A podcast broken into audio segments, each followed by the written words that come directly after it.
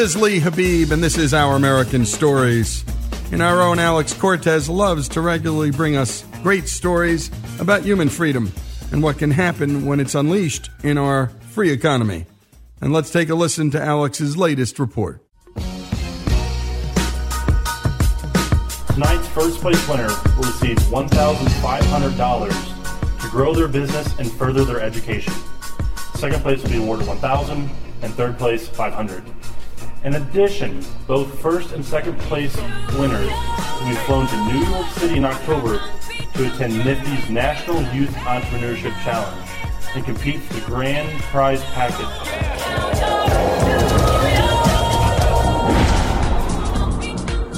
May 3rd, 2017, high school students in the St. Louis, Missouri region competed for real money. Hello, my name is Daymon McKinney. It is my business partner. Raheem Larry. And for real businesses that they wanted to create. And we're here to introduce our business product, the Double Backer Packer. The Double Backer Packer? What's that? Let me explain. It was just like Shark Tank. I like cash flow. Love it. I like the way it rolls off my lips. Cash flow. They presented before judges. To stop pretending and start profending. Woo! Love it, baby. The judges questioned them. Tony, how much do they cost? They cost right now. They're four ninety nine ninety five. And the judges decided. They're five hundred bucks. I love you, but I'm out. I'll, I'll give you the 300K for 10%, but I don't want to go through all this. If you want to work with me, say yes, and if not, I'll defer to everybody else. Done. Done.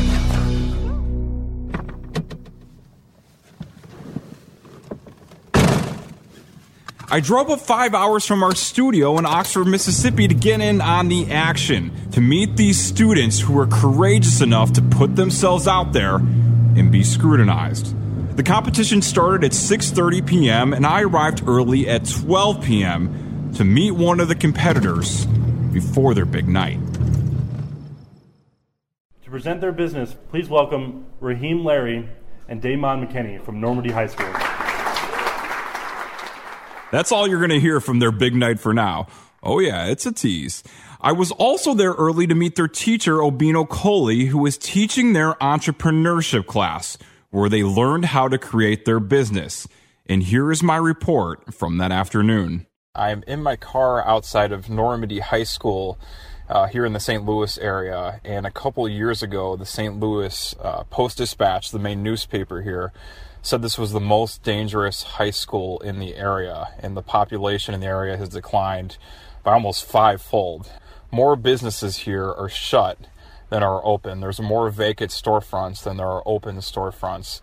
Uh, but there's a glimmer of promise here at this school in this entrepreneurship class uh, that's designed by NFTE, the Network for Teaching Entrepreneurship, and I wanted to check it out.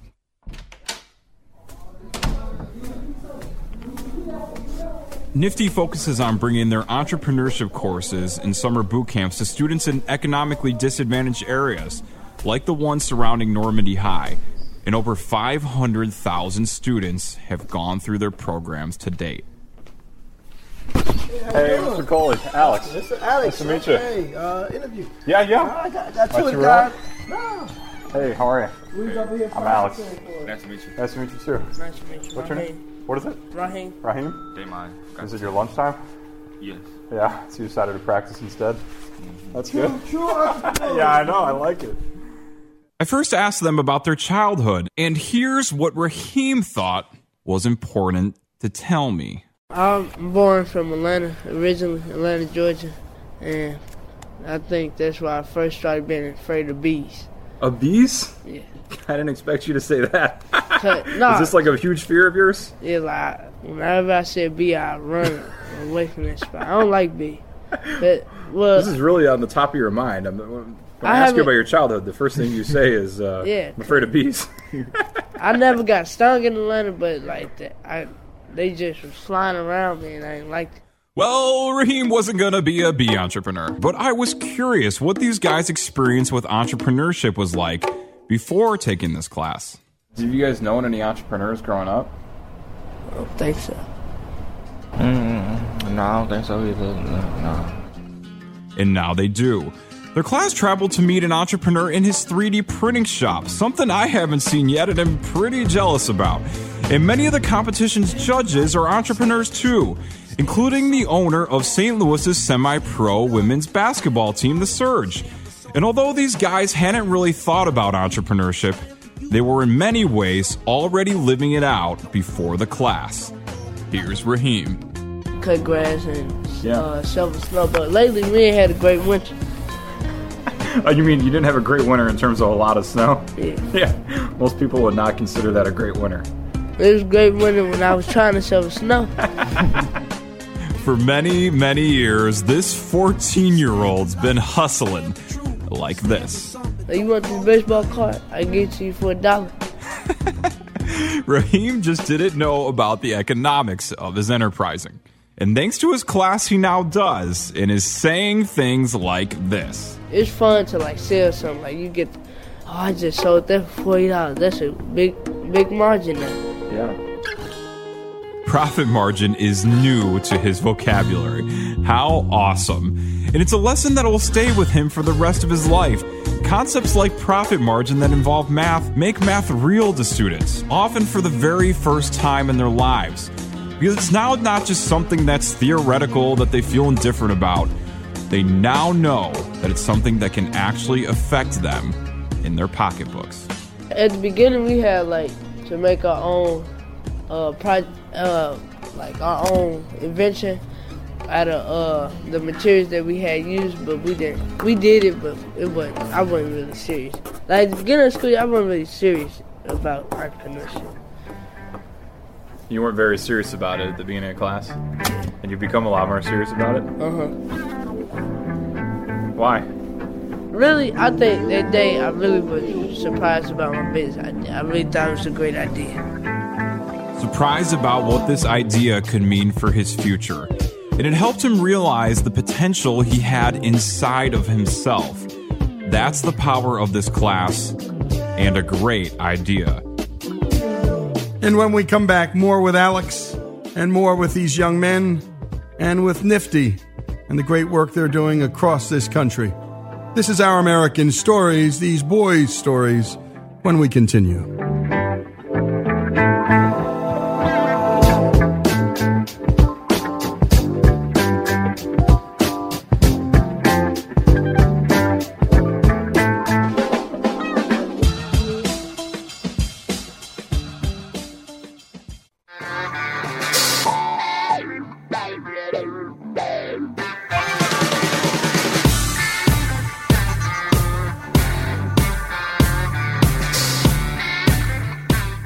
Is Our American Stories, and we continue with Alex's story of two high schoolers in the St. Louis area, Raheem and Daymon. And this is a tough neighborhood, but they're up to something really interesting, something unexpected. And it's an awesome entrepreneurship class that allowed all this to happen, sponsored by the Network for Teaching Entrepreneurship. Let's go back.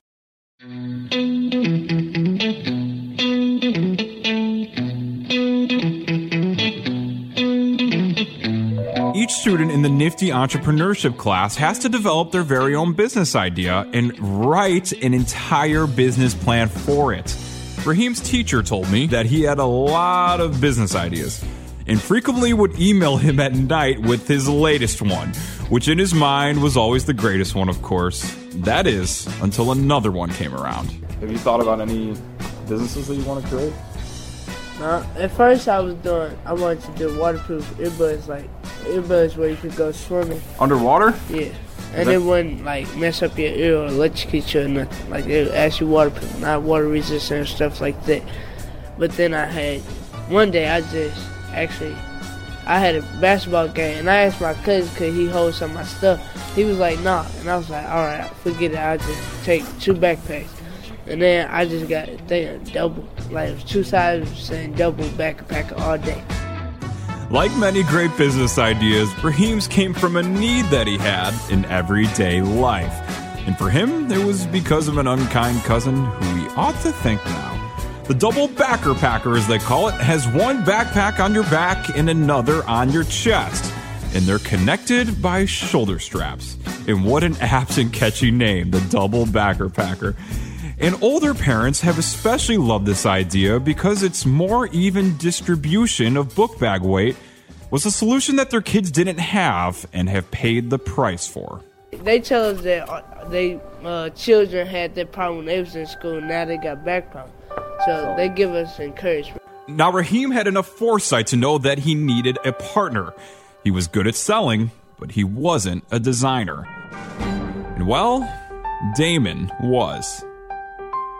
You said you came up with the idea. Are you guys 50 50 partners then, or do you have more? 50 50. 50. Yeah. Did you guys have to talk about that, or was it just assumed? We ain't really talked about it. Yet. Yeah. We just Yeah. decided 50. Well, it's very generous of you, given you came up with the idea. I'm just messing around. you really need both, right? You need the design, and you need the idea, and you need someone who's good with the numbers, and But it's always good to have two people. Like you, you might have a good idea, but as one person, you probably won't succeed as much as you would if you had two people. I think if I didn't like have a partner, I don't think I would have been as serious as I am now. just like a motivating factor, like you can't let him down. Yeah, like, like 'cause at first I probably slack off sometimes at the work, but if I got a partner, they encourage me, or they get something done, I get something done another time, Yeah. or we can just both work it out. Once they became partners, they did some critical market research, also a new term to them. Was there a market need for the product outside of their own personal need, or what parents thought their kids need? And we see people in our own school wearing two book bags. But People, you see people in school wearing two book bags? Not front and back, but on their back. And then, like, they be hunching over. So one's for sports or after yeah, school like they, activities if or they have something cheerleading or. going on that day, they'll wear two backpacks. But it ain't they product. It ain't a product. It's just them wearing two backpacks. They just have two separate bags and I putting all weight on their nobody back. thought of it. That's why I'm trying to get a patent. These guys are trying to get a patent. They are on their game. Raheem actually went to the U.S. Patent Office's website, but he found the government website to be confusing. Go figure, and how discouraging for a young entrepreneur. Did you have to do a competitive analysis in, in your part of your business plan? Like what else is out there in the market and if anyone comes close?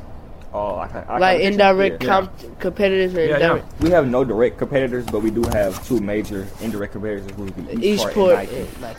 Eastport makes normal backpacks for students, and Nike makes athletic bags for athletes, but no one is targeting both in one transaction.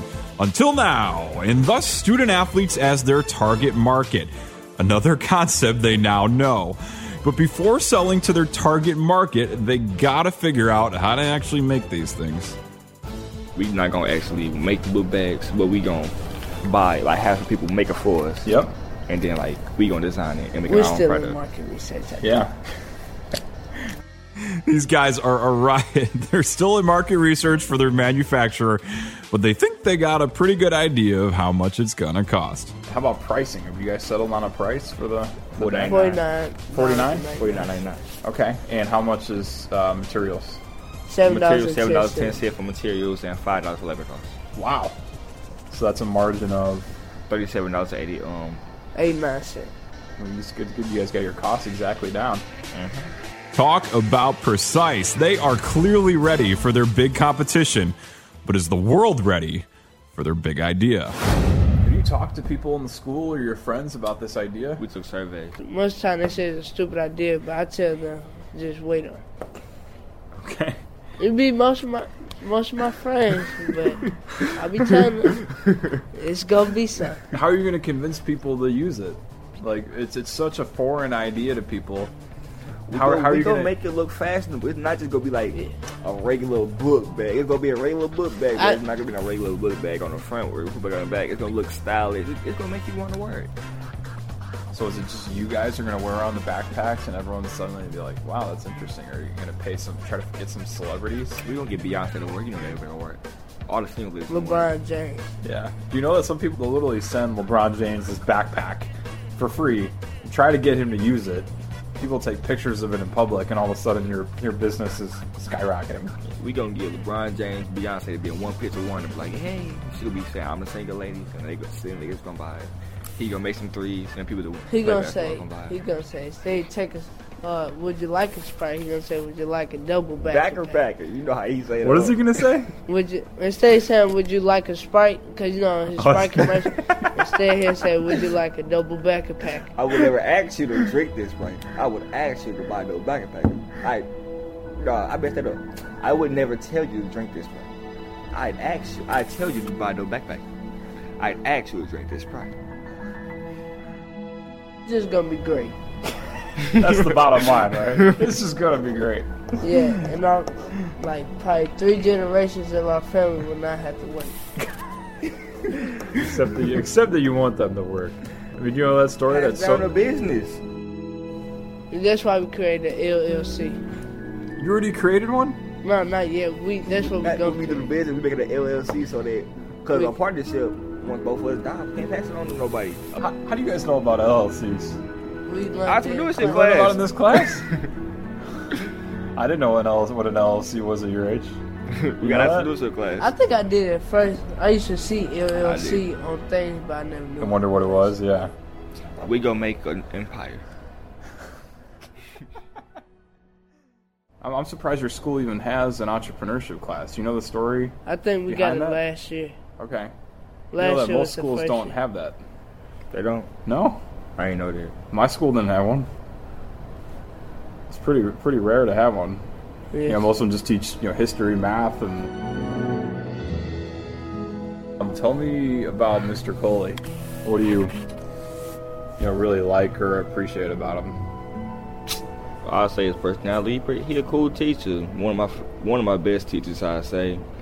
He like he's serious, but at the same time, like he one of those, he not one of those teachers that just say, "Do this, do that." He has to get in touch with the work. Like he help you understand something you don't understand, and like he not just one of those teachers that, that sit back, be like, "This what I told you to do," and like. So he a pretty cool teacher. He help you understand what you don't understand. He clearly makes a lot of time for you guys. Is it, was it his lunch period as well when I Yeah. walked in, and he's Yeah. he's giving away his lunch period to hmm to be with you guys? Yeah. And when we come back, the final segment, these two young men learning about things that they could only learn thanks to the Network for Teaching Entrepreneurships work in so many schools across this country. And my goodness, to hear these guys talk about the future, to talk about margins, margins in, in a public school, what a good thing. And also about prices and pricing. And by the way, to hear all that we do, go to ouramericannetwork.org. That's ouramericannetwork.org. And we tell so many great business stories there as well. My goodness, the Cornelius Vanderbilt Hour is priceless. Sam Walton's Hour, Bernie Marcus's, who is the founder, the co founder of Home Depot, and all of our great businesses started with an idea. An idea. By the way, those ideas protected by patent laws, protected by all kinds of things, and protected by property rights conferred by the Constitution itself. This is our American stories. The story of these two young men comes to a conclusion in St. Louis after these commercial messages.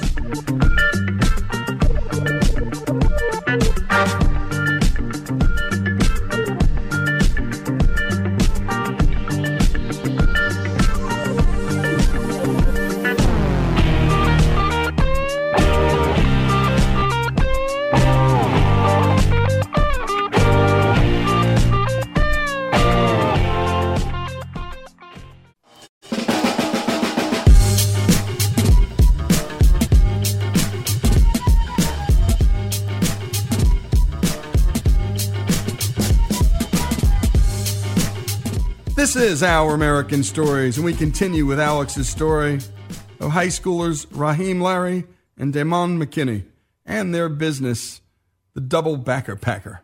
That's their pitch. And we're now on to the fun part the regional sale, that regional pitch competition they're playing in, where they get a chance to win real money and go to New York City for the national competition. Are you ready for this? Uh-huh.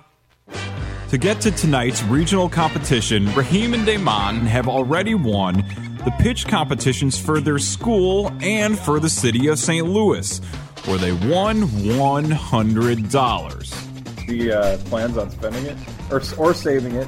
It doesn't just have to be spending. I'm not going to pay my phone bill. You pay your own phone bill. Your parents don't pay for it. See, my mom, she, she kind of cheap though. She, she barely she barely run about. I mean, her phone supposed to be smart, but it's really not as smart. Does- It it do have- crazy things at crazy times.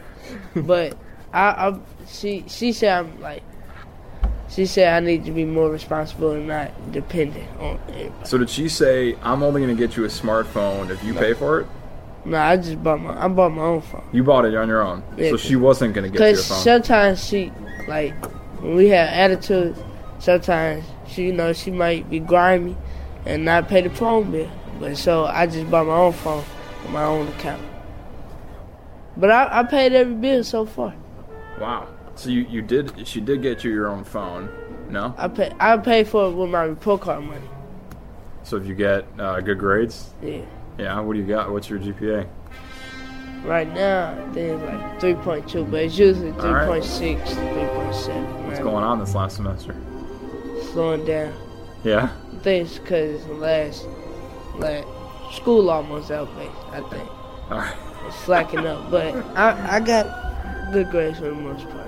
What do you get like per A or per B? What's your Most time I get mainly all A's and B's, but I got wh- what do you get for an A? What's your reward? oh, I don't, I don't. It's at church. I don't know. Oh, it's at church. Yeah. Your church does this. Uh, So your but church usually gives you every money time I get grades? like hundred fifty dollars Mom most gives of the me time. Okay. They just started this last, like two years ago last Wow. year. That's awesome. You know, when I love going to church for though, Huh? I love going to church for my birthday. Everybody give you a dollar or more. You just like everybody imagine all those people. On your birthday, they all give you a dollar. Uh huh. I Or, more, that- just like they I don't know what kind of churches you money. guys go to. My, my I churches don't do any of this stuff.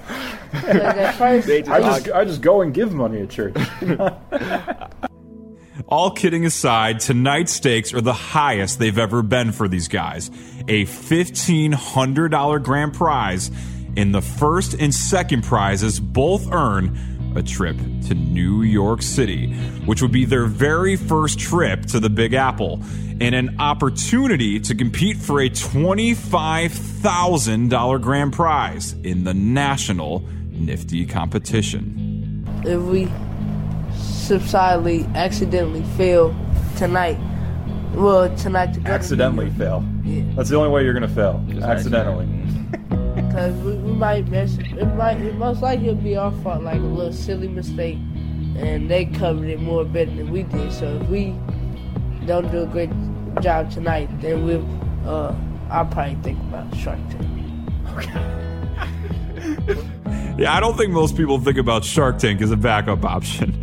Anyways, to close, I asked Raheem and Daymon if they were nervous for the biggest night of their lives. When they call your name or they say it's your turn, it's just nervous walking. But when you get to talking, they don't. It's sort of like trying to anticipate the drop on like say you your first time driving a roller coaster, trying to anticipate when a big drop gonna come. So it's like you feel all the pressure, and then when it's there, you just okay, this ain't that bad, and you just can go with it. It's now 6 p.m. The competition is about to start. I'm in the pre reception gathering interviewing folks and ran into this guy. So what's your name? Antoine McKinney. Okay. And why are you here, Anton? Uh, my son, uh, he's doing a double book bag. Oh, great! I interviewed back. your son this morning. Did you? Which one's yours? They mine, McKinney. Oh yeah, yeah. Are you, how proud are you? I'm proud. Yeah. I'm proud. You ever think Be you'd be doing of this? No, no. I never thought I'd be part of this. he's the first. Oh man, have you seen him present already before? Yes. Were you nervous the first time you presented for him? No. No. No. Why not? It's a, it's a growing experience for him. Yeah. Yes. yeah, that's true. and a good low risk way to do it too. Yes. Yes. Yeah. So what do you think about his idea? I think it's brilliant. It's the first. I never seen one. Yeah. That's the best one I've seen. You see them? They got them right there. Oh yeah, They, yeah. they're detachable. yeah. Bluetooth compatible. I think Daymon's dad is ready to join their sales force. I turned off my microphone and was about to find the next person to talk to when Antoine said something unexpected, and I asked him to say it again. He inspires me. He, your son inspires you. Yes. You're the grown adult, and he inspires you. Yes. How? This is unbelievable what he did. I mean, this invention that he came up with is just incredible. I feel like wouldn't you're have close thought to of that. crying. I can see it in your eyes. Yes, yes. Very proud. Yeah. I'm proud. I'm happy. I inspire me that he's doing something. Yeah. He's going for a goal. He wants something out of life. Oh, man. He's not like his other brothers, I'll tell you that. And then it was showtime. Hello, my name is Daymon McKinney. It is my business partner. Raheem Larry. And we're here to introduce our business product, the Double Backer Packer. The double backer packer. What's that? Let me explain.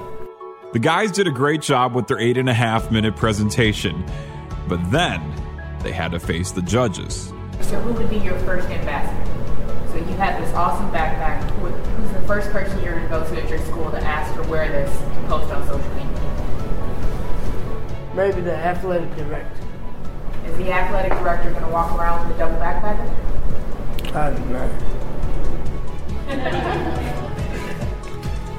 Uh, probably, oh, the Yeah. principal. You The gonna- principal might do it. Please, We're gonna talk about star athletes, like you said.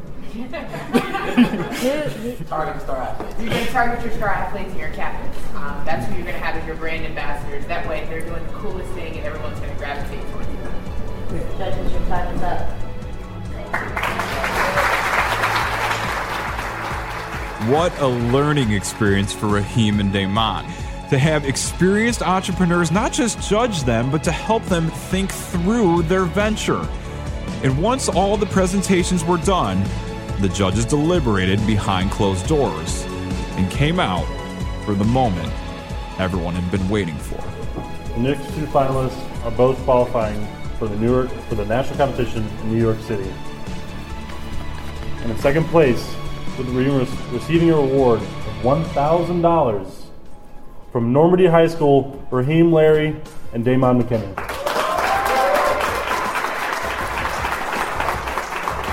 They were going to New York, and I will see you guys in New York and cannot wait for it. Reporting for Our American Stories, I'm Alex Cortez. And great job as always, Alex. And it might even be interesting to follow these guys one more time before that event. Go up to St. Louis, get to know these families. Because what a story. You know, the dad was saying how moved he was and inspired he was, but he also said, boy, he's different than those other sons of mine. And I can only imagine the circumstances so many of the young boys in that particular school and girls go through. And thanks for all the fine work that the Network for Teaching Entrepreneurship does for at risk kids and for kids who wouldn't know what entrepreneurship is. By the way, I'm in a middle class and upper middle class school district where I don't think most of the folks know what entrepreneurship is either, though at least there are any number of small and mid sized business owner families in that school, and at least the kids can get to meet those families. But in some of the neighborhoods in this country, there's very little ownership of anything in their lives. And my goodness, that hope that can get breathed into the life of a young mind, what's that worth? You heard their voices, and we're going to hear more from these two young men. This is Our American Stories, Raheem and Daymon's story, and the Network for Teaching Entrepreneurship story, here on Our American Stories.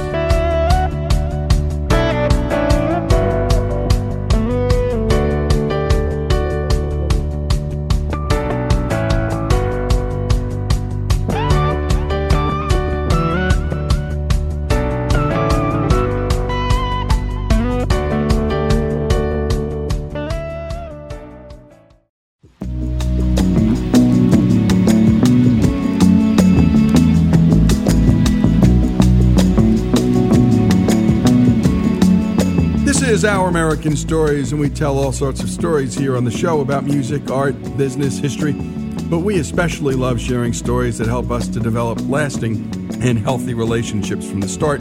One of our favorite guests is a medical doctor in North Carolina who does so much for so many, and she does so much more than treat symptoms. Her patients affectionately call her Dr. Rose, and we're so glad she's here to share some of her experience Dr. Rosemary Fernandez Stein has been a practicing pediatrician for 23 years and director of her own practice, the International Family Clinic in Burlington, North Carolina, for the past 16.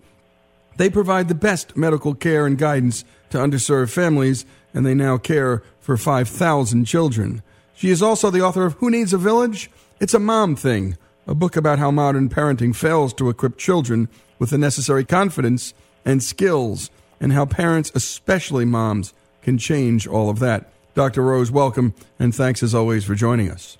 Thank you for inviting me. You bet. Talk to us about another kindergarten story this week, Dr. Rose. Of course, I I had once upon a time a little rambunctious, sweet boy who was into everything, and his name is Jerry.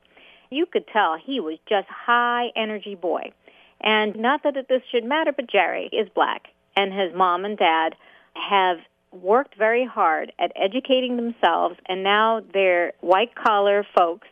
Uh, mom works at a laboratory, uh, and and she is a technical person, and dad uh, works in in an office as well.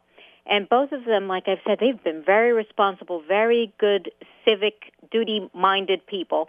And they have just been such a pleasure for me to be able to treat and to see and to see him grow up when he was six, uh, he was brought to me uh, because he was ending kindergarten, and the teacher sent home a note, and it said that that Jerry wasn't doing well in school, and that now instead of of uh, meeting what he was supposed to uh, in, in kindergarten, that he was failing in all of of the kindergarten areas, and that the teacher did not see a potential in Jerry and therefore she had to uh, bring that up to the mom and that perhaps he needed to repeat kindergarten. It was just that he was too immature to to complete kindergarten at this point, uh, but that uh, she could just not see much potential in this young man.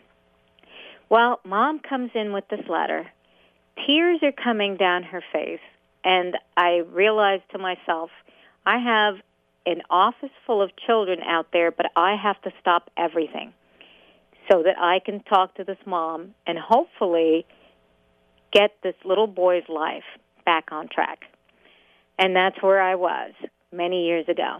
And I sat down and I looked over at Jerry and realized he has an ultimate potential and an ultimate outcome. And I don't know what that is but I can see him being inquisitive and coming at me and, and being so affectionate and he'd give me the hugest hugs whenever he saw me and I still have pictures of Mr. Jerry when he was three, four, and five.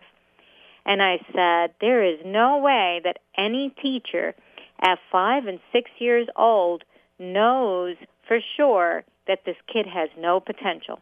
And I held on to mom's hands and I said, she's wrong. She's wrong. I know it because you guys are investing wholeheartedly in your boy. And I see a very inquisitive, I would say smart boy because he talks not not that he's he's saying every word correctly, but he talks like there's a lot going on in his mind and he's paying attention and he's learning every day. So I want to say that he's smart. But what I think your child needs is some extra structure and discipline, and he needs to understand mom and dad authority. And mom, here it is. You haven't asked me about this before, but you're a little bit on the lenient side, on the soft side with your little Jerry. And I think that it's time for you to allow for Jerry to grow up, to give him that structure, to give him that authority, and for him to understand that the buck stops with you and then when he doesn't behave and he doesn't pay attention and he doesn't follow the rules, that there will be consequences. And you lay out what those consequences are because otherwise you're giving up tomorrow for today. And so we devised a plan so that he would understand how to sit and listen a little bit better and pay attention to his mama and to respect adults. And I said, I think, I think that is what he needs most of all because I think he's smart. And so I want to see him back periodically every month or two months just to make sure that he's keeping on track. And the mom would bring him back in every month or two months for probably about a year or a year and a half. And after that, the visits started to get more far apart and more far apart until I've been only seeing Jerry for about a year at a time at, at his annual checkups. So he came in just a few weeks ago, and he brings over something very important. he tells me, Dr. Rose, I'm an A honor roll student, and I'm thinking of going in, into AP classes. What do you say? Do you recommend me for AP classes? And I almost started crying. We remembered when he was doing so poorly and his mom was doing poorly, and we said, You made your mama proud, kid. What a wonderful job your mama has done with you. She worked hard and she brought somebody good to society. And I said, This is worth all of my doing all of this work at my practice. Yep. Parents do not believe what the teacher says when she says that your child would, will not amount to every, anything. Because most of the time, just about 99% of the time, they're going to be wrong. And so we keep on working and we understand that the Lord has a purpose with our kids. And we add structure and authority coupled with love. And that is what this mom did. Yep. And I think that when you said give up tomorrow for today, I think a lot of parents are making this really critical error, Dr. Rose. And what they need to do is give up today for tomorrow. And, That's right. and that's hard. It's hard. But you, what you said about being, well, lovingly uh, more more disciplined and lovingly more authoritative. I think a lot of people, because they had experience on that other side of authority, Dr. Rose, that sort of brutal kind, and we've all experienced that too, where it's all authority and no love. And I think that there's a reaction to that often in a culture and also in an individual parent's case. That's right. And that's what we were teaching before, before the child got to school, was for the child to be able to submit himself or herself to authority. So the kid got to school, and not that they behaved perfectly, they were still five year olds and six year olds. Yep. But the teacher could say, Class, let's stand up and get in line so that we can go to the bathroom. And they would. And she could say, Children, it's time to put your heads down on your desk, and they would. And all of that has been left behind because we don't think that it's proper for us to have authority over our children. And what happens when nobody is in control is that then the children are not in control, and because of that, they're not able to learn. And so many of these children are not taught that. They're just, just taught to play and to have fun and to enjoy their, their, their childhood. And there is time for that. That is a wonderful thing, but it can't be all of the things that we do. And so look at what you're doing. If when you give a discipline to your child, it doesn't hurt you, even more in a sense than it's hurting your child, it's not necessarily going to get the job done because it should hurt us to withdraw something that we wanted for our child to have or to send our child to bed uh, without dinner and having to go to bed early uh, or having to go to bed for a week at 7:30 and, and not having an outing that was important. Oh, believe me, even as the mother of a teenager, it hurts me. And, and I don't have to tell my teenager that because she doesn't need to understand that. She will have a knowledge of that herself when she grows up her children. But we know this and we bear the pain of it. And that means that that child is growing up and we as parents are growing up too. Indeed, if we're feeling that pain, we're growing up. Dr. Rose, thanks as always for all that you do. Oh, always a pleasure. Thank you for allowing me with my little uh, little bit of emotion to share about Jerry. He's such he he is such a jewel to me and I'm so pleased that at this point in time he is doing well and he wants to become a doctor. And in fact, I gave him uh, a book. Uh, it's Ben Carson's book, Gifted Hands. And I, I told him, I see Dr. Carson in you. I'd like you to read this. He started reading it the moment he took it out of my hands. And it was such a pleasure to see such potential in this young man. Well, that's that, that that's what brings you to tears watching this what was what everybody thought was a boy who couldn't amount to anything uh, picking up a book like that and you know, it's not going to surprise you Dr. Rose to find out he's a doctor too one day. This is Our American Stories, Dr. Rose's story, and these tremendous stories about parents and kids. As always, uh, Dr. Stein teaching parents how to be better parents.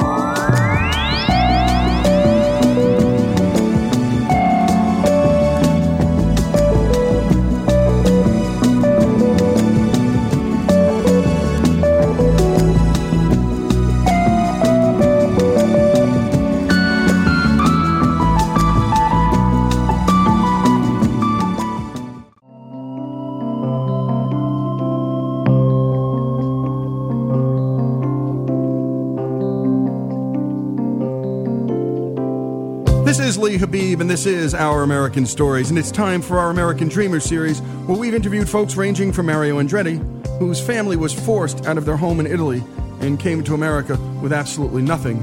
Mario went on to be called one of the greatest athletes of the 20th century and the greatest race car driver of the 20th century. And we also did Bernie Moreno's life story, whose wealthy family actually chose to leave Colombia just so that Bernie and his siblings could start from scratch and earn their own success earn their own dreams. You can go to ouramericannetwork.org and go to our American Dreamers series. There are many there, and you'll love them. And today, we're fortunate to be joined by Vail Horton, the founder of the medical device company Keen Healthcare, and a guy who's disabled, but would just as quickly point out that we're all disabled. Vail, thanks so much for joining us. Thank you so much for having me. It's a pleasure to be here. You bet. And I was fortunate to see Vail at a public event. There were many prominent speakers who I'd come to see and hear. But don't you love it in life when you go to see a band and the opening act, who you'd never heard, is maybe even better than the band you'd come to see, or at least as good? Uh, I was fortunate to bump into Vail's presentation, and it was stunning and indeed the best of the of the weekend, and thus his presence with us today. Tell, tell us, Vail, about your early life. Where were you born? Who were your parents? And talk to the audience about your early difficulties in, in your life. Sure. Well, the most notable thing about when I was born is that I came into this world looking pretty darn funny looking. I uh, don't have any legs, and to be kind of paint the picture of that, my my right side has no leg. There's just a a little button there that the kids loved to tease me about when they were younger, and on the left side I have sort of a, a about a, a uh, one foot long leg with with a real teeny tiny odd looking foot and and very strange two toes. And uh we all call that the flipper. And then my left arm is just one big bone at a 90 degree angle so I can't touch my face. It's probably the most normal looking limb I have. And and people are always surprised that, that when they hear that I can't touch my face with my left arm. And then my right arm looks like a Teenage Mutant Ninja Turtle, where it just has three fingers and and a very odd, strange-looking arm, but boy, it sure gets the job done. I was born in Southern California in a small town called Fullerton, California. And when I was born, uh, my parents made a very quick decision at that time that they uh, weren't going to be able to be my parents. And so they put me up for adoption. And I lived uh, six months in a foster home. And I remember you know, as as much older, looking at my adoption file and reading how people articulated what my life was going to be like, and it was a pretty doom and gloom story. I was going to probably be in a home and uh, you know a, a 24 hour cared home, and that uh, I would need a special school. And I don't think anyone was looking at that at my life at that time and saying this guy's going to change the world for the better. And uh, a young couple in their mid 20s who had already had two of their own biological beautiful daughters uh, decides to adopt a boy. And growing up, they always said they had to buy their boy. They also said they found me in the banana section of the grocery store. But uh, but primarily, they said they had to buy their boy. And after me, they had a fourth child, a biological beautiful daughter as well. So three girls and one boy. And uh, growing up, uh, you know, by parents who chose me uh, is so unique and so great because they they taught me how to be independent versus dependent, and I'm sure we'll probably get into some stories about that. But um, those are the early years of my life. And lucky for you, for these parents. I mean, my goodness. And what are you? Do you do you have um, sort of spiritual beliefs about these matters? Because my goodness, some something put these people in your path. You had to believe that, I, I suspect. Yes, my uh, I could say quite a bit on that. One story is that my when I met my biological father many, many, many years later, at 19 years old, he he always contemplated why I was born this way, and I always told him that God made me this way, and he said no.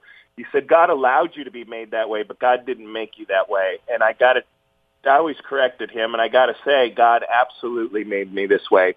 I am so lucky of my faith in God because, yes, as soon as I was born, um, you know, God had so many big plans for my life, and how great that um, you know He talked to the Hortons and had the Hortons adopt me. and uh, how great throughout all of my life I have such God defying defining moments, and um, you got to look for them. Um, and in my life, it's a little bit easier to look for them just because my life is so visible, so to speak. But there are God moments throughout everyone's life. Some people are either open to it or some people aren't, but I'm absolutely open to it. And my faith is every day I live for God. Well, it's a beautiful thing. And by the way, folks listening know that we, we tell every kind of story here secular stories, faith stories, and that's the beautiful and rich nature of the fabric of this great country. Believers, non believers all get together every day and share stories and their lives and workplaces and products and services. Uh, tell me this about this remarkable family, though. You said, My parents chose me. Um, just spend a little more time on that because that is a beautiful statement. I, I don't know. I don't know. I've never been asked that question, Lee. Um, my parents chose me. I, have four children, and I can't imagine myself going and adopting a baby boy without legs and without arms. It's it's a huge task. I mean, if you look at that for face value, who on earth would do such a beautiful and courageous thing? And they did and they didn't have to. And where that thought even entered, I've tried to ask them. I said, "Why on earth did you adopt me?" And and they almost don't have an answer. It's like it's like God just did it. Yep. I think that I think Val, I think you just hit it. God just did it. And when we come back, we're going to continue this remarkable American story, this beautiful story. Val Horton, his life story. After these messages, this is our American stories.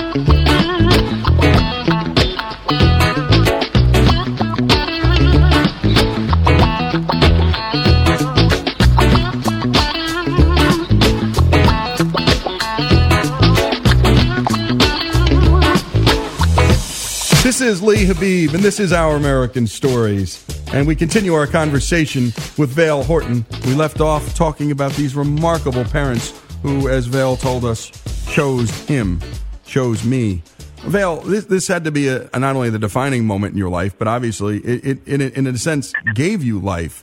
Uh, talk about the, the, the, the impediments and the things you had to deal with as it related to your peers and to other people. I mean, other people were constantly coming up to you. They had to be laughing. They had to be giggling. They had to be saying things. How did you, as a particularly young person, cope with that? I didn't have to start coping with that, Lee, until I was in junior high. Um, my parents and my sisters and my siblings had to cope with it more than I did. Um, and the reason is, is because I didn't know or I didn't realize everyone was staring at me. And as a kid, I almost thought it was cool. Like it probably inflated my ego a little bit. Like, wow, all these people are looking at me. Um, I remember when I was four years old, tugging on my mom's shirt, saying, "I want uh, legs." And so we, you know, living in Southern California, I went to UCLA and Stanford to get prosthetic legs. And at that time, 1981, uh, they were not looking at kids in my situation and putting them in legs. They were really putting kids in wheelchairs. And so it was my grandfather, Kelvin Keen Larson, my mom's dad, who said, uh, let's go to New York. And so, you know, I'm not sure how the finances worked. We were um, middle class, uh, f- financial, financially speaking. Um, I remember my, my parents were in the farming business, and so I remember times where we would hang our clothes out to dry uh, because it was a bad crop. And I remember uh, good years where we would take a family vacation um, in a good year. But but at any rate, somehow we got to the Rusk Institute in New York, and we stayed in the Ronald McDonald House. And there they fitted me with prosthetic legs, and I and I and I walked on crutches. And um, and even going to preschool, um, you know, and being in legs with crutches, I, I still, even though there was some laughing or whatever, uh, I, I, it didn't really affect me. It wasn't until junior high where human nature takes a turn for the worse, and it goes from that innocent child to very mean, very competitive, and and very selfish. Yep. And at that time, all the way through my life, even in the business world, uh, you know, even where I'm at today, I experience that. I have people in today's world calling me a white privileged American. And my first job was at 10 years old. I paid $300 a month to go to a private junior high school.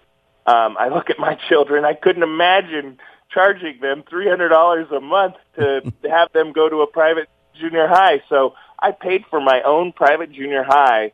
Uh, where they get white privilege is beyond me. But but at any rate, um, lots of obstacles. And and to pivot a little bit, had I stayed with my biological family, I would have been an I'm sorry baby.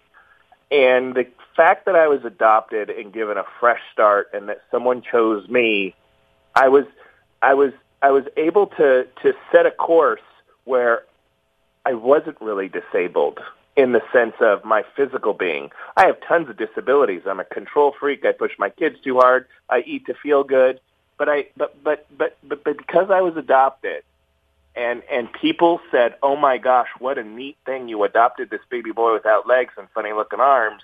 I had the opportunity to live a very celebrated life versus have I had I stayed with my biological family, the natural reaction of society would have been, "Oh, I'm so sorry."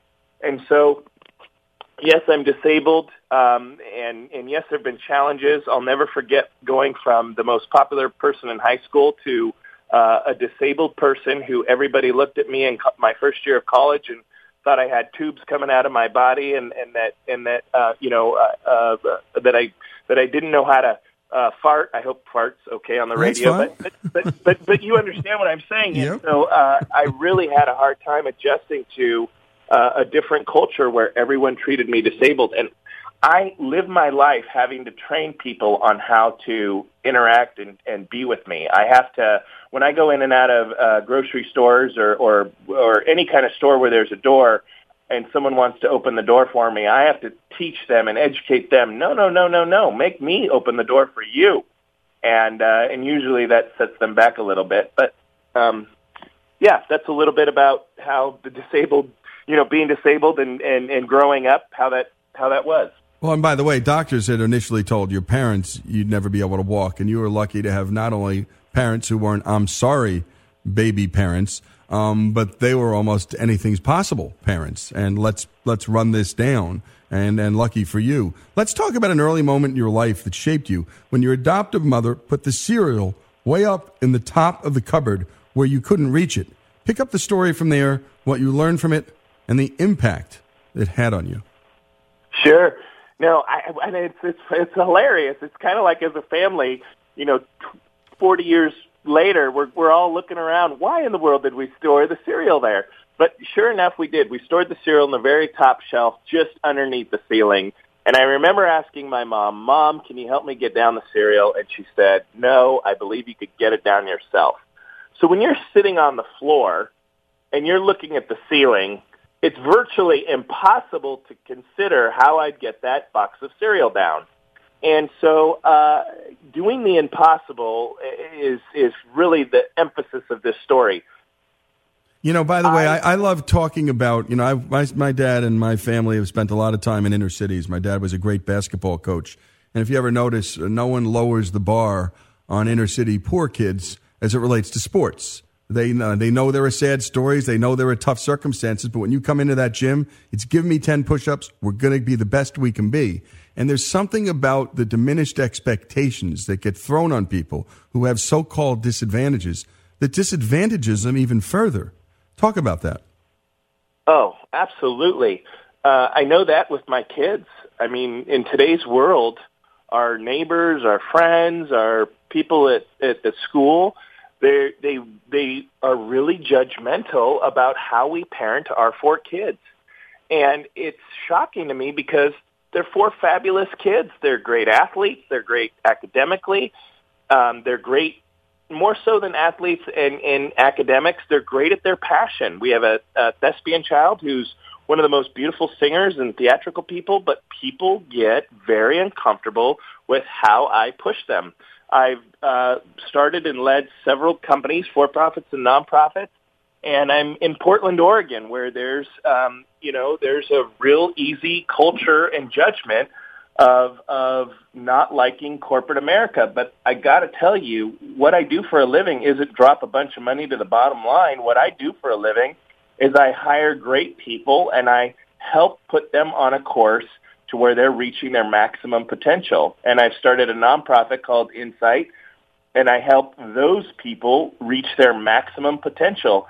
And that gets very hard and awkward at times because there is such a scary culture in this country and in this world where if you push someone to their potential, you're doing them harm and you're abusive. And it's just shocking to me. It's not my makeup. It's not how I'm wired, and it's not in any way what I'm about. Yeah, I think there's actually I think there's actually a cultural battle going on in this country right now about how we raise kids, about whether we create entitled kids or whether we push our kids to be self-sufficient and independent kids. And I think in the end why we push well, there are a couple of reasons. We don't want them to squander their God-given talent. And moreover, uh, if something would have happened to us as parents, I always tell my parents who I think fawn over their kids too much, what happens if you get hit by a truck? Can your kids manage their own lives? Val, that's a big question. And my goodness, your parents knew and worked hard early to make sure that you could manage your own life. They did. They they they made me. They didn't make me in a harsh way. I mean, at times they probably did, but they really pushed me to do the absolute impossible. And and you know, to follow up, I ended up getting down that box of cereal, and it was the best bowl of cereal I ever ate because I worked my butt off for it and it was impossible, and I achieved the impossible. Um, so yeah, I, I couldn't agree with you more. There there is a cultural battle going on. Um, I do a lot of work uh, for two organizations, Flourish Now and the Foundation for Government Accountability, that helps reform welfare and helps people get jobs. And um, the the culture out there that America needs to know is we have a welfare country that is rotting our spirit and rotting the innovation and the entrepreneurship that this country was founded on. And uh, I don't know if you'll ask me more questions on that, but um, oh, we will, Val. After this message, we're going to dig into that. We're talking to Val Horton, the founder of the medical device company Keen Healthcare. We're going to talk about how this man became an entrepreneur, and more important, what he's now doing with his life to inspire others, particularly others caught in the bind of lack of work there are so many men and women in this country who are now permanent, labeled permanently disabled, collecting disability, when in the end they could and can be working. They just don't see the options, and people have told them there's no hope. But there always is, and there's no more hopeful story than Val Horton's. More about his story here on Our American Stories after these few messages.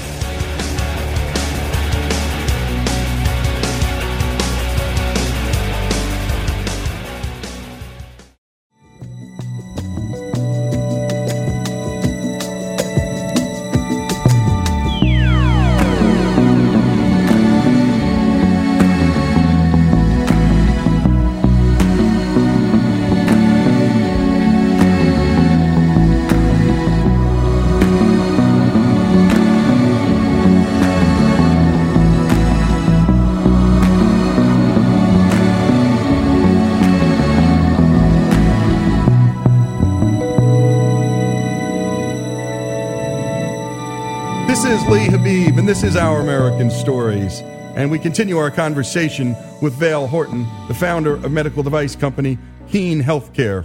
And Vail, we were just talking about uh, your life. We were getting right into the middle stage, uh, and this healthcare company. How did you, of all people, become an entrepreneur? Talk about that.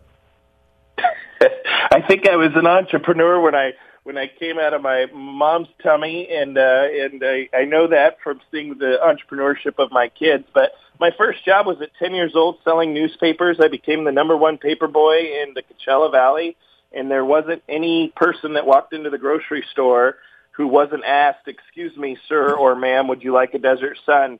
And whenever I was asked to work on a holiday weekend, I always said yes. And um, I became the number one paper boy. I when I graduated from high school, I had uh, well over twelve thousand dollars in savings. Um, I'll never forget going to. Uh, uh, my parents said that I needed to figure out my health care situation after I was 18, and I went into the Social Security office and I said I'd I'd like to see about getting um, some health benefits for being disabled, and they said, "Well, do you have over two thousand dollars of assets?" And I said, uh, "I said, oh yeah, absolutely." And then they said, "Well, can you give that to someone that you can tr- uh, that you trust, so that you have zero assets or less than two thousand dollars of assets, and we can not only give you health benefits, but we'll also give you a monthly stipend?" And I said, uh, "No, thank you."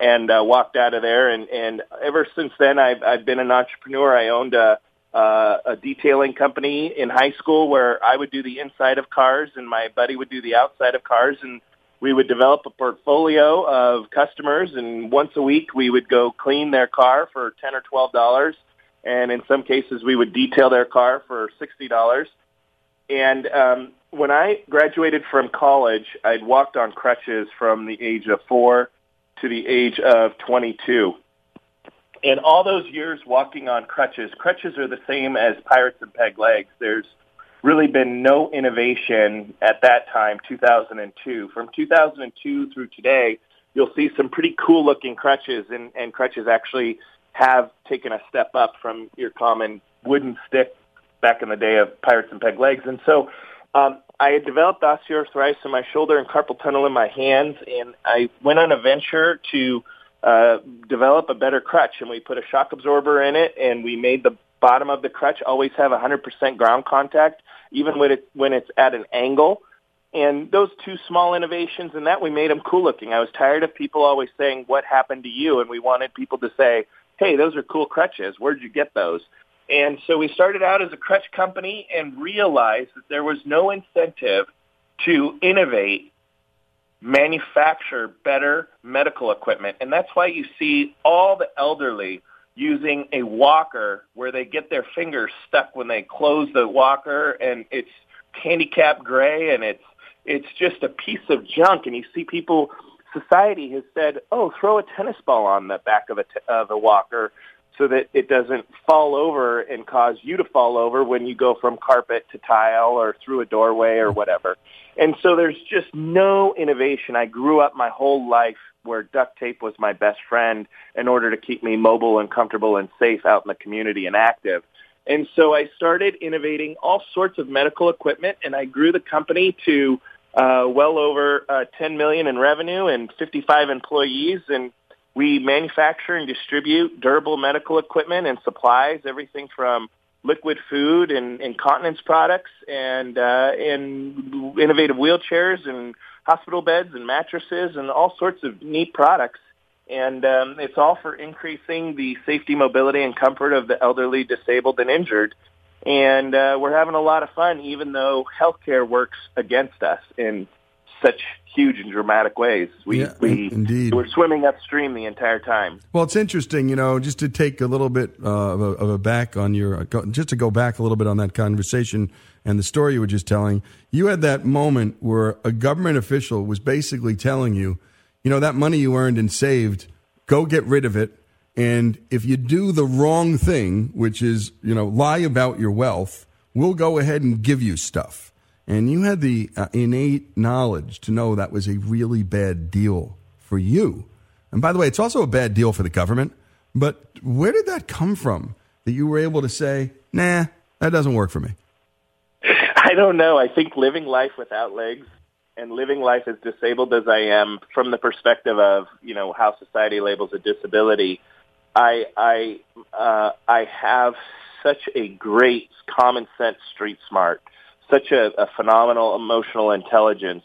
Um, I'm not the smartest as it comes to books, but as far as emotional intelligence, street smart, and common sense, in that situation, there's no way that made any common sense, and it had nothing to do with any goodness whatsoever. And and all it did was promote me to just stop. Yep. It, it, it, I felt my life. I felt like had I said yes, my life, I would have died right then. Yeah, and I think many people have been at this crossroads in their life, Al, and they've just gone down the wrong road. And it, it's a shame that we have a government that sometimes promotes the wrong choice for people. And it's tragic, actually. At the age of 32, you decided to get around very differently. You decided not to use the crutch you invented along with prosthetics.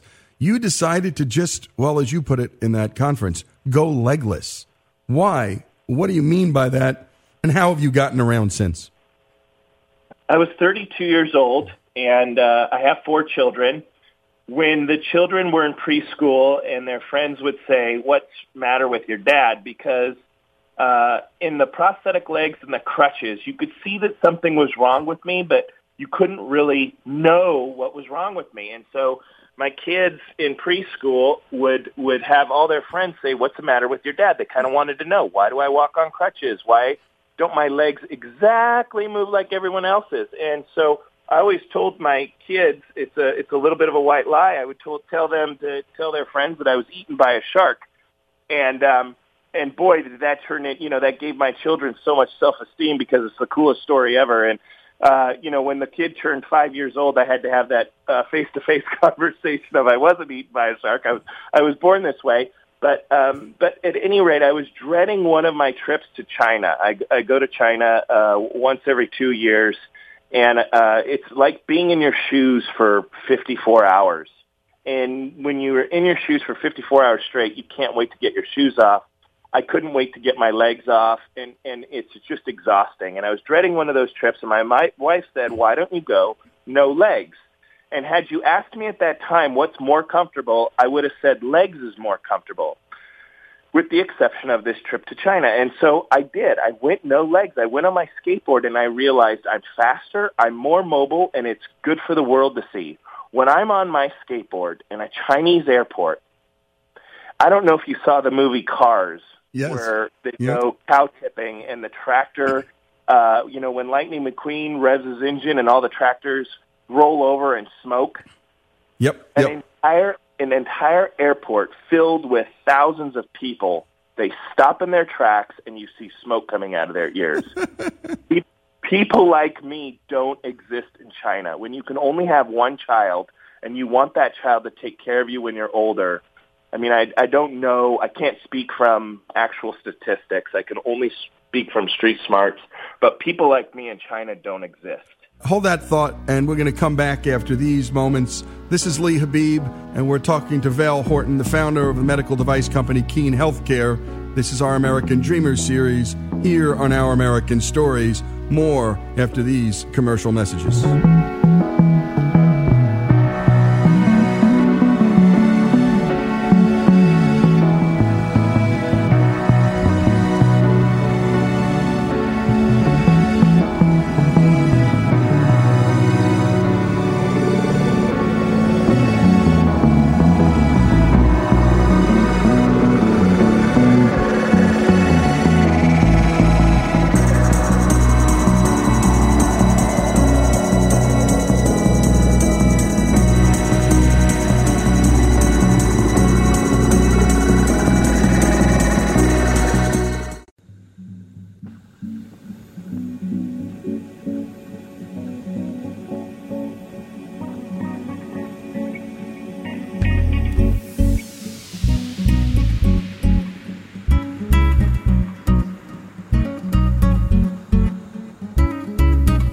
Is Our American Stories and our final segment in this fascinating hour long conversation with Vail Horton.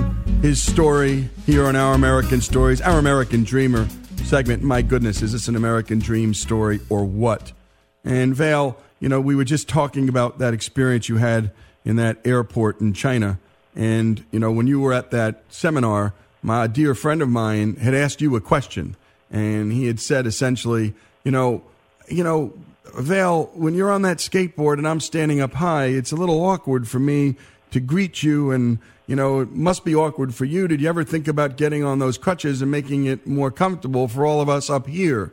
And it was a it was an interesting question. And uh, Vail, your response was great. You said, "Hey, pal, I you know I'm real busy. That sounds like your problem. You need to get over it." And the whole place laughed. And my friend has been telling people that story for a very long time. And uh, and thanks for doing that for him. He needed a lift at that moment in his life. He had just recently lost his dad uh, who he was very close to. At the age of at the uh, at, at, a certain age in your life, Vail, you had to be starting to think about love. You had to start to be thinking about kids and uh, talk about the woman in your life. Uh, talk about your family and your kids. Did you ever think when you were young that you'd be uh, not only an entrepreneur but a father? Uh, I had two fears in life, Lee. I was scared that I would never get married, and I was scared that I would never be able to be a kid. I was I, I, I thought to myself, how in the world, if I was alone with the baby, get the baby to the hospital in, the, in a case of an emergency? And um, I remember going home one day and saying to my sister, who was in uh, a freshman in high school at the time, saying, uh, you know, being on my soapbox, saying I'm, I could never get married, and and she said. uh you know, of course she's a freshman in high school. She said, "Of course you could get married, stupid. You could marry some bum off the street." And for whatever reason, her response uh, created a notion in my head where she was right. I could. I had money. I, I, I could provide, and that I could get married. And, and so I started playing a game where I would say, "I'm going to ask a girl on a date or to a dance, and then I'm going to ask a prettier one, and then I'm going to try and lay a kiss on, and and then I'm going to."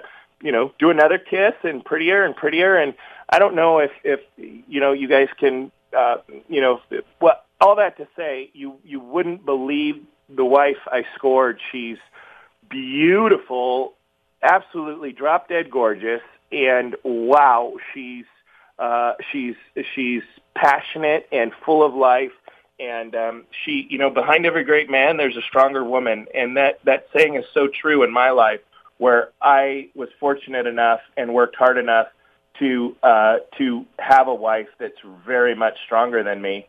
And um, and as far as the parenting goes of babies, I don't know how to articulate it other than you know using the example of of a mama cat and how she would grab the mama you know the baby cub with her mouth and and walk it to wherever it wanted to go. Of course, I didn't grab any of my children with my mouth, but I just use the body that I have to get the kids into the car and into the into the car seats and into their cribs and in and out of cribs and high chairs and for whatever reason I just made it work. When you when you when you when you go this is what I have to do and you just go in that direction, it just works. My mom always taught me, you know, you hit things head on and so uh, as a parent that's exactly what I did and it it I have four wonderful children and of course I'm biased but oh, they make me cry at, at, those fatherly moments all the time. Lucky you, and you. So you've recruited a great woman in your life. You you, you didn't recruit kids, but you you created some great kids. You have some great kids. Let's talk about recruiting your your people at your company because you have some unique ways of of recruiting. Uh, talk to folks about that who are running businesses or running anything. Frankly, what are your recruiting secrets uh, to success for your company?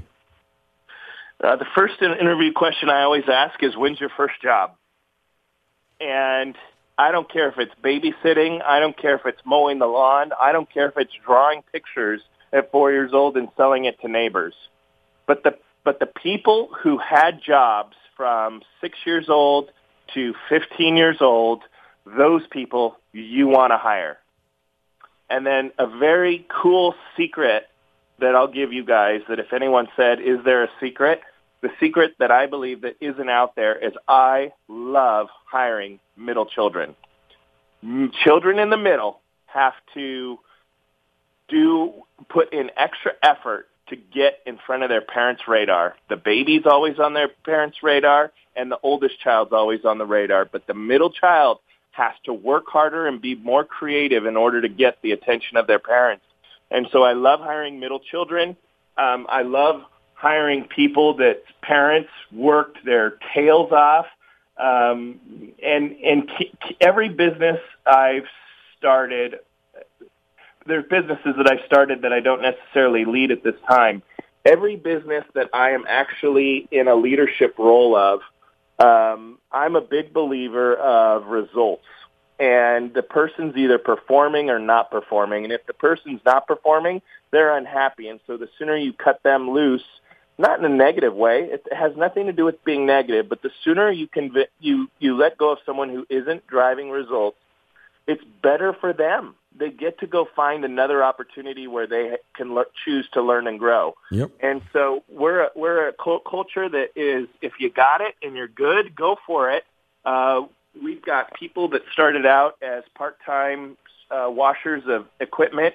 Um, to Tim, he's now the chief operating officer of a of a 12, 12 million dollar company. So, um, you know, we we love those stories. We have people who helped start Keen uh, that are now uh, own their own law firm with multiple offices and a hundred attorneys uh, at the law firm that they own and started. So everyone, for the most part, everyone who chooses to be a go-getter has done phenomenally well, either within the organization, but even beyond the organization. Oh, that's a that's a that's a great story for us and for anybody to listen to and learn from. Uh, let's talk now about uh, public policy, if we can. And we don't do a lot of public policy here on this show, only when it really matters and when it, uh, it has to do with the culture. And you said the C word before, and I actually think it's a word that shocks people and scares people, this word culture. Uh, but the culture of work, you know, if you ever get a chance, Vail, Martin Luther King gave one of his greatest speech, and it's called the street sweeper speech. And he basically talked about the efficacy of work and that work was godly, work was important. And he said, if you're going to sweep streets, sweep them like Michelangelo would paint buildings. And he goes on and on with these beautiful metaphors about the power, the transcendent power of work, that it gives man meaning and women meaning. It teaches them to bind and bond with their community. And then it allows them to be breadwinners for their family. Um, fundamentally cosmic stuff. And now we have a record number of people collecting disability in this country. Um, able bodied and not able bodied people who could be working who are not working and are being paid by our government to not work. Uh, talk about that. Oh, where do I begin, Lee? I mean, this, you're hitting my you're hitting my ultimate passion. I love God. I love my family, but as in regards to my country, my country, our country, oh my word. All of humanity, not all of humanity, that was wrong of me so much of humanity is wanting to be disabled.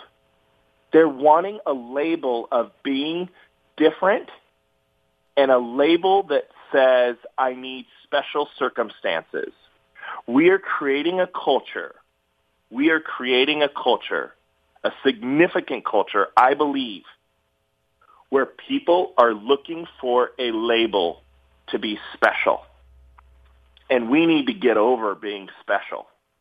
Yep. Handicapped people want me to help them sue, and I just don't do it. Of course, there are bad eggs out there. I'm not disagreeing with the evil or the bad eggs, but holy mackerel, we've got a society and a culture and an America where we incentivize people to not work. And the amount of handicap spots at any public location has gone from one or two to, you know, Costco's and Sam's Clubs where there's 50 parking spots for disabled people and you watch the people go in and out of the disabled parking spot vehicle and they're walking. I mean, it's one out of 50 that's truly disabled.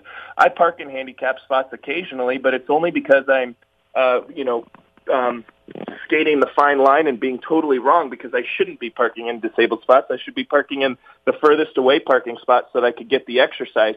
But but but lazily and in a hurry, I, I you know I call it a handicap benefit. I'll park in that spot. I don't have a handicap placard. I'll never get one because I have to get one every six months because because they only give me a temporary one, and uh, I'll never get one because uh, I just I don't believe in in in. I believe there are certain circumstances where someone on oxygen um, or or an elderly who really is so immobile that you have to have a parking spot. But but no, so much of, of society is is wanting to park in the handicap spot rather than get the exercise and make the right decision. This has been an utter delight. We're, we're out of time in our hour, but I think a lot of people are nodding A lot of people are nodding their heads. You want the truly needy people to have that special circumstance, but my goodness, we all see with our own eyes what we see, and we nod and we wonder, and we're not happy about it. But if you say something, you're that bad apple who dared to have judgment or exercise your opinion. Uh, we've been talking to Vail Horton, the founder of the medical device company Keen Healthcare. This has been our American Dreamers segment. And Vail, thank you so much for the time. You're welcome. Thank you, Lee. You bet. This is Lee Habeeb, and this is Our American Stories.